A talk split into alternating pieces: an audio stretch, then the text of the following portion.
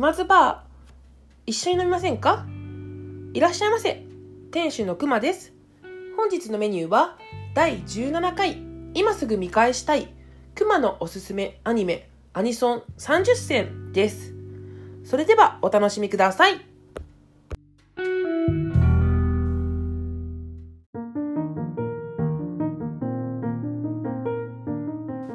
最近暖かくなってきましたね。皆さん、体調は崩していませんか？えっ、とですね、私はですね、雑草の花粉症で苦しめられております。アレルギー検査にね、昔行ったことがあるんですけれども、えっ、と、一年中対象の花粉が飛び、花粉症じゃない季節がないというね、絶望的な結果が出ましたね。え話は変わりまして、ゲスト出演してくださる方をただいま大募集しております。ゲスト出演に条件はありません。誰でも大歓迎です。例えば、ポッドキャストの番組を持っていて、番宣がてらにゲスト出演したいという方や、番組をやりたいけど自信がないという方の練習台として使っていただいても構いません。そして、今週はなんとなんと皆さんの大好きなあの方がゲスト出演してくださる予定なので、お楽しみにしてください。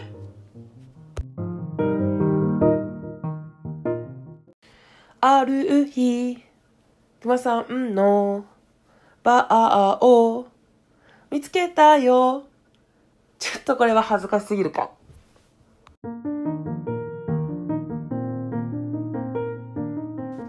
今日のテーマは、クマのおすすめアニメ、アニソン30選ということでやっていきたいと思います。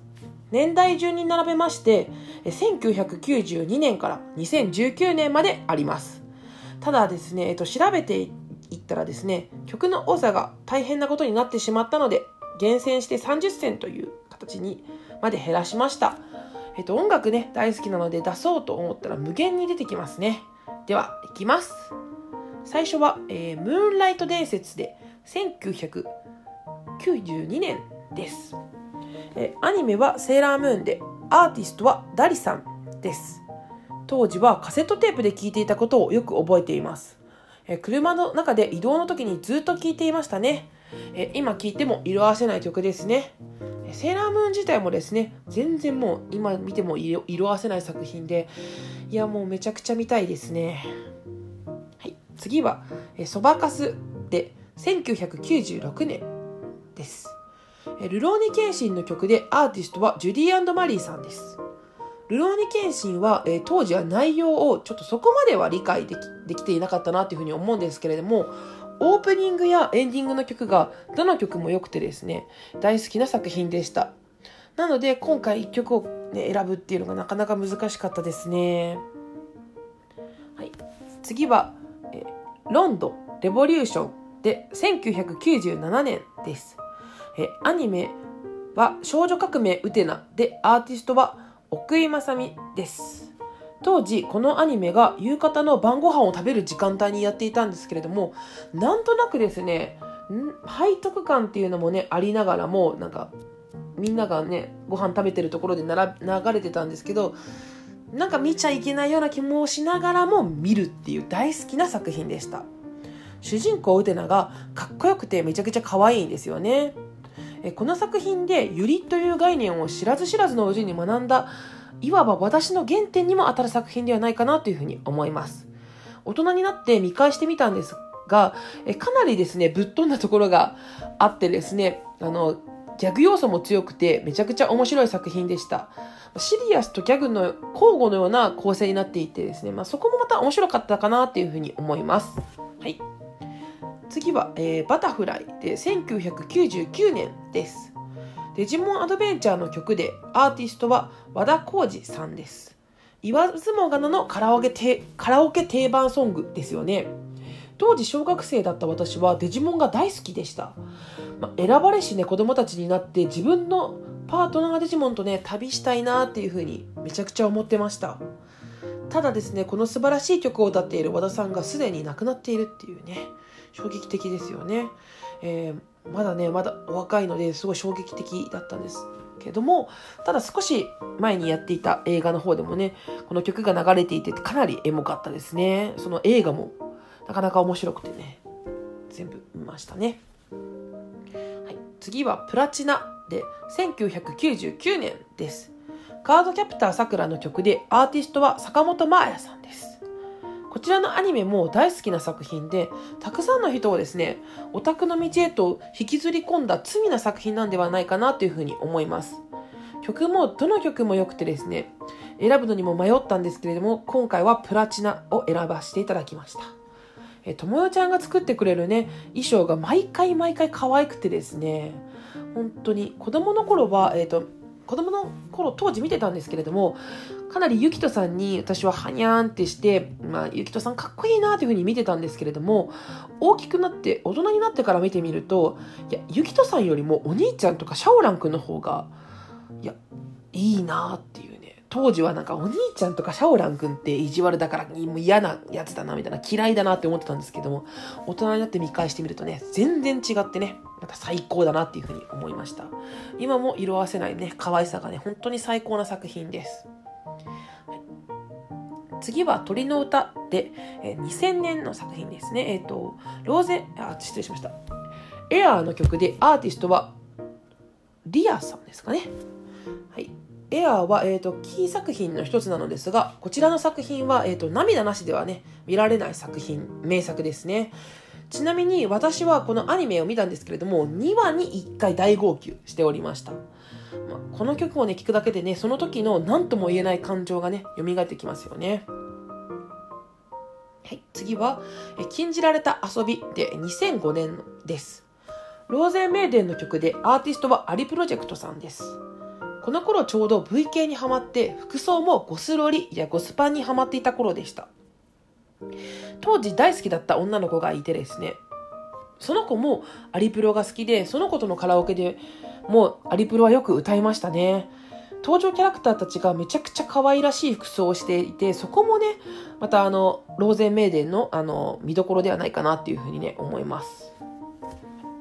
次は創世のアクエリオンで2005年です。創世のアクエリオンが題名の、題名がね、同じものなんですけれどもね、えっと、曲で、えー、アーティストは秋野さんですね。アケアクエリオンに関しては、ちょっと未鑑賞の作品です。ただ曲だけは当時ハマっていたニコニコ動画で聴いていて大好きな曲でした。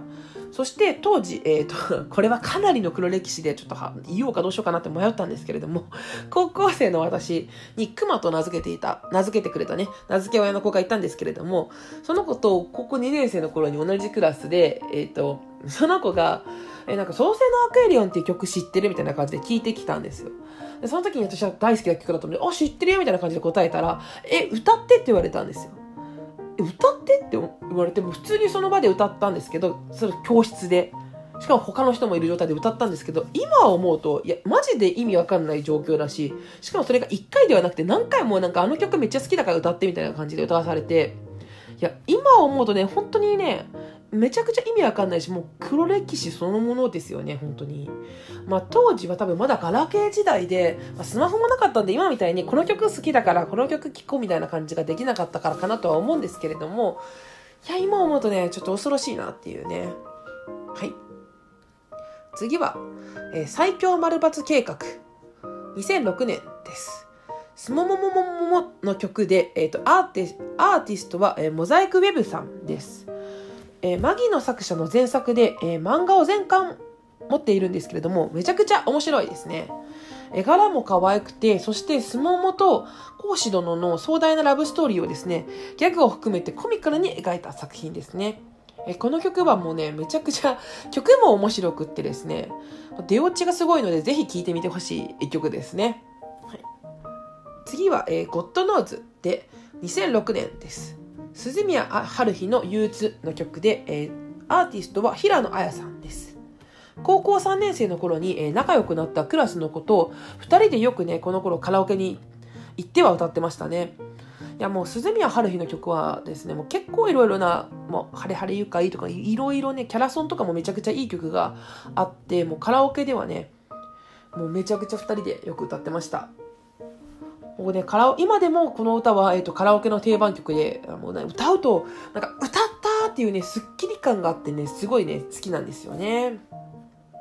はい、次は、えー、持ってけセーラー服です。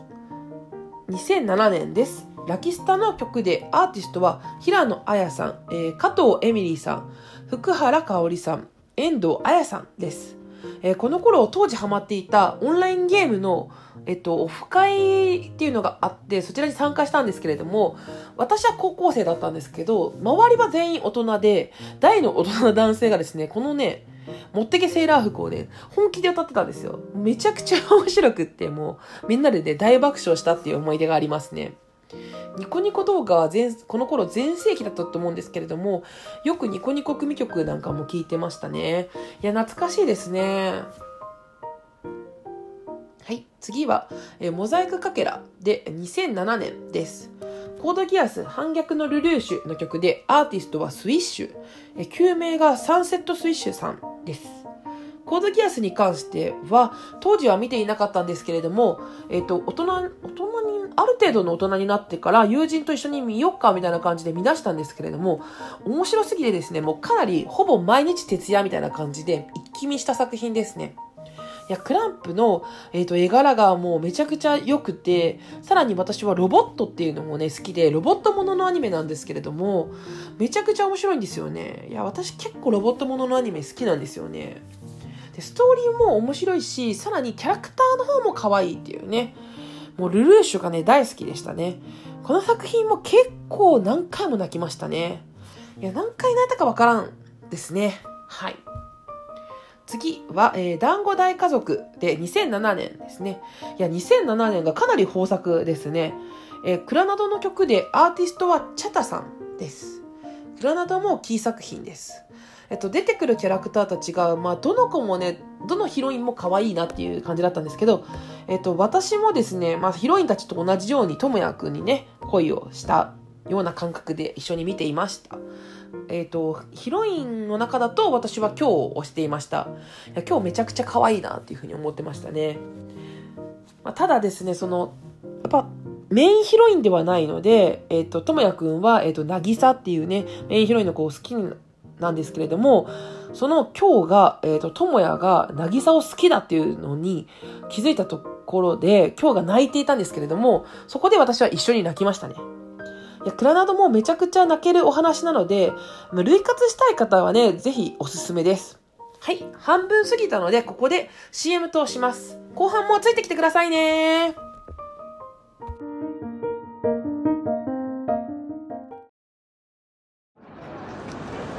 原子の無駄遣い。え？原子の無駄遣い？原子の無駄遣い。ああ原子の無駄遣い。原子の原子の無駄遣い。原子の無駄遣い。原子の無駄遣い。原子の無駄遣い。原子の無駄遣い。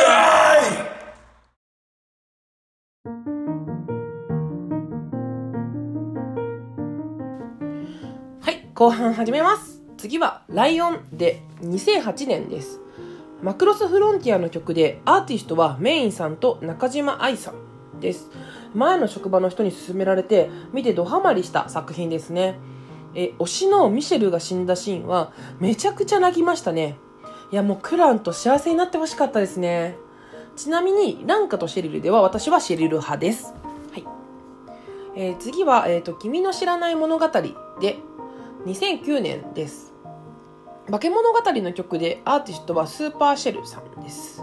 えー、物語シリーズはアニメの中でも大好きな作品で曲を選ぶ際にも入れたいものが多すぎてこれはアニメのタイトル変わってるし入れていいよねみたいな感じでかなりあの自分が入れてたんですけどいや謎のね一人で 言い訳しながら入れてたんですけれどもまあちょっとめちゃくちゃ多くなっちゃったんでまあ減らそうっていうことで、まあ、30銭までね絞った時に消しましたただねまだねあの、最新のところまではね、終えてないのがね、だいぶ辛いですね。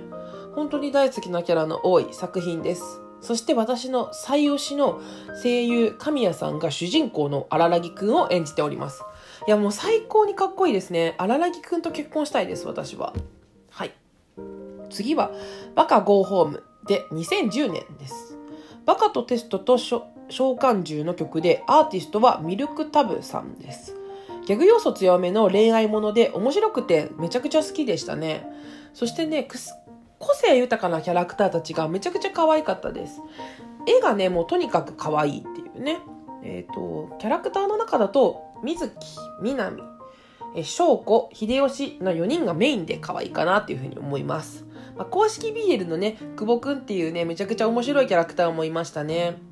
いやもうなんか、学校なんですけど、スクールものなんですけど、その、それこそね、バカとテストと召喚獣っていうタイトルにあるように、召喚獣が出てきたりとかして、いや、こんな学校通ってみたかったなーっていうね、面白い作品です。めちゃくちゃ楽しそうですよね。はい。次は、オリオンをなぞるで2011年です。タイガーバニーの曲で、アーティストはユニゾンスクエアガーデンです。もう言わずと知れた人気作ですよね。まあ普通にね、ストーリーとしてもね、タイガータイバニはもう面白いんですけれども、BL としてもね、最高の作品でしたね。BL が好きな人も好きじゃない人もぜひ見てほしい作品です。まあ、ヒーローものなので、うん、ヒーローとかそういうものがね、好きな人で見てない人がいるんだったらぜひ見てほしい作品ですね。私の推しはイワンでしたね。まあ、もちろん、コテツとバニーちゃんはもうレジェンドとして君臨してますけどね、その、それ以外で考えるとイワンが欲しいです。イワンはですね、もう影は薄いんですけどね、顔がとにかくかっこいい。まあね、あの、なかなかね、活躍するところもあるんですけどね、もう顔がいいですね。はい。次は、青いしおりで2011年です。あの日見た花の名前を僕たちはまだ知らない。正式名称がね、かなり長いですね。の曲で、えっ、ー、と、アーティストはガリレオ・ガリレイさんですね。えっ、ー、と、いや、この作品もう、もう、もうこんな前の作品かっていうぐらい、つい先日見たんじゃないかっていうぐらいね、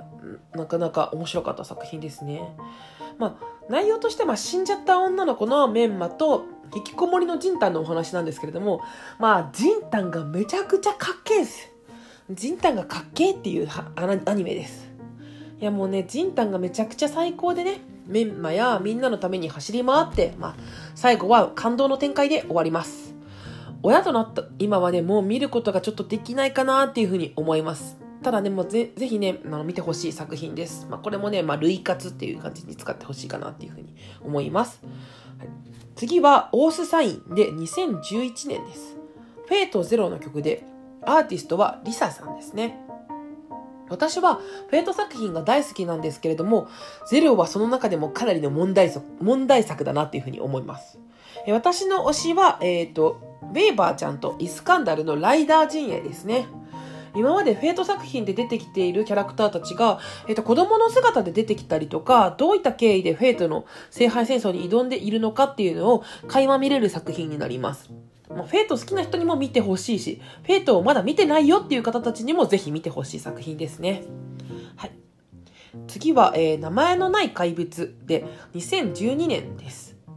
PSYCHO-PASS の曲でアーティストは EGOISTさんです。 PSYCHO-PASS を見る前は、え、これリボーンじゃないっていう感じ、言うぐらいリボンに絵柄がね、似てるなっていうふうに思ってました。ただね、見てみると世界観が圧倒的にすごかったですね。いや、いつかこんな風にテクノロジーが進化したら、こん、こんな風になったらいいなって思うような世界の一つですね。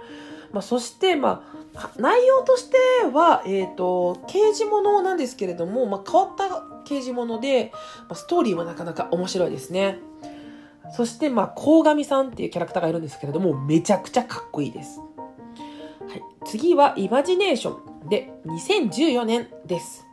配給の曲で、えー、アーティストはスパイエアさんですね。えー、私は中学時代に実はバレー部だったんですけれども、バレー部だったこともあって、配給は珍しくリアルタイムで視聴していましたね。めちゃくちゃ面白くって、30分アニメなのに、え、もう終わりみたいな感じでは毎回なってましたね。なんか、しかも結構、バレエやってた人が見ても、もう、あ、もう、わかるみたいなね、あ、ここ狙える？みたいな、ここいけるの？みたいな、すごいかっこいいんですよね。ちなみに私の推しキャラは菅さんですね。まあ、声も可愛いし、もうキャラクターの見た目のですね、眉毛がめちゃくちゃ可愛いです。私ですね、眉毛が太いキャラにめちゃくちゃ弱いんです。はい。次は、アンラベルで2014年です。東京グールの曲でアーティストは TK from 凛としてしぐれさんです。東京グールは、えー、当時ではなく、えー、割と、まあ大人になってから見たんですけれども、圧倒的な面白さにね、こちらもかなり一気見しました。めちゃくちゃ面白いです。怖いのやグロいのがちょっと得意では私がねないので結構敬遠してきたんですけれどももっと早く見ればよかったなっていうふうに思いましたね、まアニメ版しか見てないんですけれども漫画版とはエンディングが違うというふうに聞いていたのでそちらの方もかなり気になっておりますいや最初はダメダメだったんですけども金木くんがねめちゃくちゃかっこいいですねいや最高のアニメでした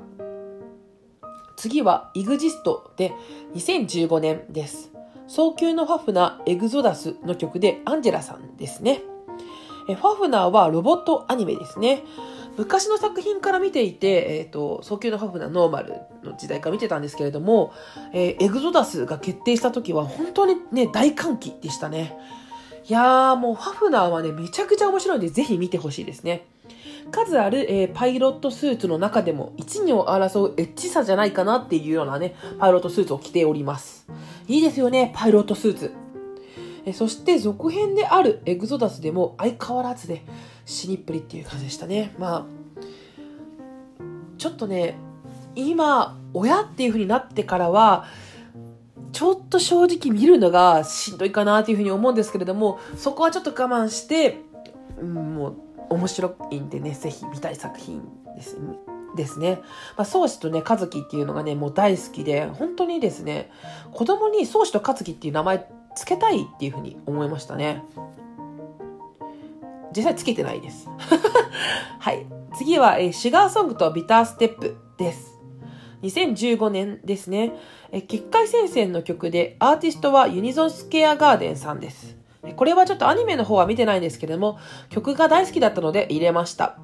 え曲がめちゃくちゃかっこいいんですけれども、えっ、ー、と、PV がですね、ベーシストさんがかなり荒ぶっていて、常に見切れてるんですね。そのね、なんか、かなり荒ぶっているベーシストさんについつい目がいってしまうっていうね、PV です。PV のストーリー性もかなり面白くって、まあ、素敵なので見たことない人は一度見てみてください。はい。ちょっと飲み物飲みます。よし。はい。次はステイアライブで、はい、2016年です。ゼロから始める異世界生活に、の曲で、アーティストは高橋理恵さんです。リゼロはですね、めちゃくちゃ可愛い女の子たちが出てくるアニメで、その中でも私はメインヒロインではないんですけれども、レム推しです。レムはですね、めちゃくちゃ可愛いですね。レムとスバルくんがお互いにプロポーズし合うっていうね、シーンが出てくるんですけれども、もうそのシーンはね、必見なのでぜひ見てほしいです。めちゃくちゃ泣きます。泣くところっていうのもね、このアニメだとね、めちゃくちゃまた、このアニメも泣くところが多い作品なんですけれども、ビルヘルムの過去の話もね、めちゃくちゃ良かったですね。好きなキャラ、好きなシーンがね、多すぎてね、今ここではもう全然紹介しきれないぐらいですね。はい、次はピースサインで2017年です。僕のヒーローアカデミアの曲でアーティスト上、アーティストは、えー、米津さんですね。はい、これは普通にストーリーとしてめちゃくちゃ面白くて良作だったんですけれども BL が過ぎる作品でしたね。すいません。いやもう主人公のライバルである爆豪と霧島がもう公式でね、もう BL でですね、いやーこの二人ね、本当に最高でしたね。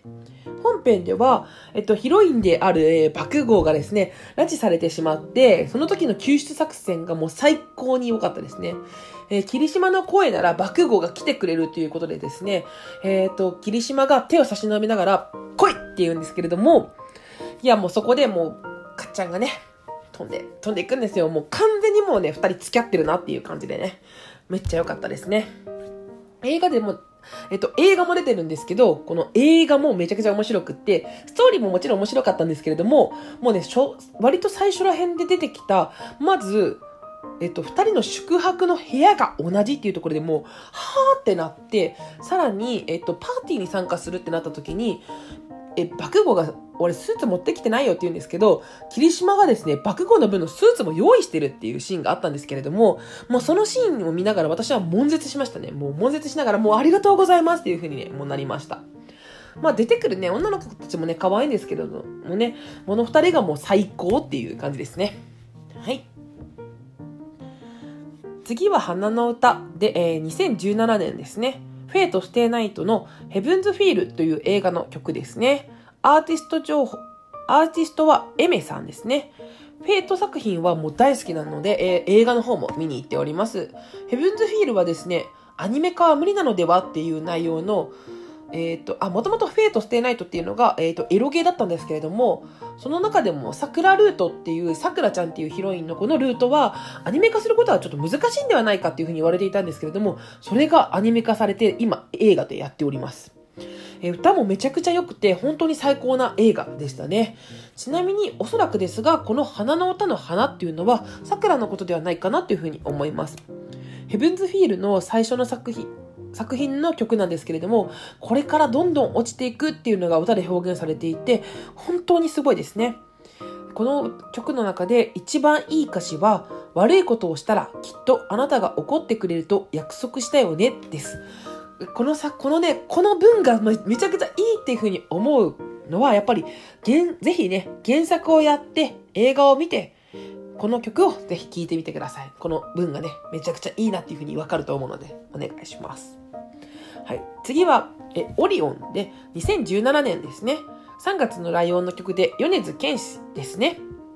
え、主人公のレイ君がめちゃくちゃ最高でですね、見た目もね、めっちゃツボなんですよね、私の。で、大好きなアニメと大好きな歌手がコラボしているっていうね、最高な状況でしたね。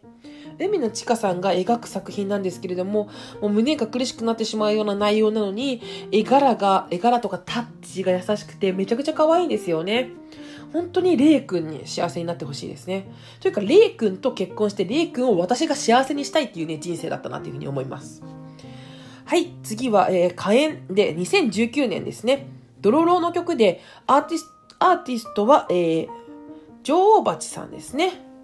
こちらはアニマは、えっ、ー、と、見てないんですけれども、曲が大好きだったので入れました。え東京グールから、えっ、ー、と、女王蜂が好きになったんですが、東京が、東京グールではハーフという曲を歌っておりました。なので、東京グールの曲を選ぶときにハーフと迷ったんですけれども、あの、ドロロがあったので、ドロロの方で、あの、女王蜂は紹介しようかなっていうふうに思ってやめました。この曲この曲は、人生を火に例えていて、激しく燃えることを目的としている歌です。高音域がね、マジ女王蜂はね、最高なんですよね。女王蜂はね、マジかっこいいので、ぜひ聴いてみてほしいですね。はい、最後はグレンガ。で、2019年ですね。鬼滅の刃の曲で、アーティストはリサさんですね。えー、私の好きなキャラクターはですね、えー、恋柱の甘露寺みつりちゃんと蛇柱のイグロおばないさんですね。この二人の魅力については、えっ、ー、と、もう語り尽くせませんね。一回分欲しいです。えこの二人の、えっ、と、もう、あ、じゃただですね、まだ単行本で完結してないんですね。この鬼滅の刃自体は完結はしたんですけれど。なので、キャラクター、いいキャラクターもね、え多くてですね、もうね、紹介しきれないですね。紹介したいんですけど、今やってしまうとネタバレがね、多くなってしまうのでね、とりあえずもう、えー、みつりちゃんとおばないさんがもう、めちゃくちゃ尊いということだけはお伝えしておきますね。えこの、えー、曲もですね、オープニング曲だったのですが、オープニングもめちゃくちゃ良かったですね。え挿入歌である、かまど炭治郎の歌っていう曲もあるんですけれども、そちらの方もめちゃくちゃいい曲でした。はい。以上です。まだまだですね、おすすめの曲やアニメはあるんですけれどもね。いやーもうね、アニメの話すると止まらなくなりますね。そしてですね、もうね、すべての作品をですね、これ書きながら、めちゃくちゃ見直したくなりましたね。いや、もう時間がね、1日24時間では全然足りませんね。ぜひ皆さんのおすすめのアニメやアニメソンがあったら教えていただきたいです。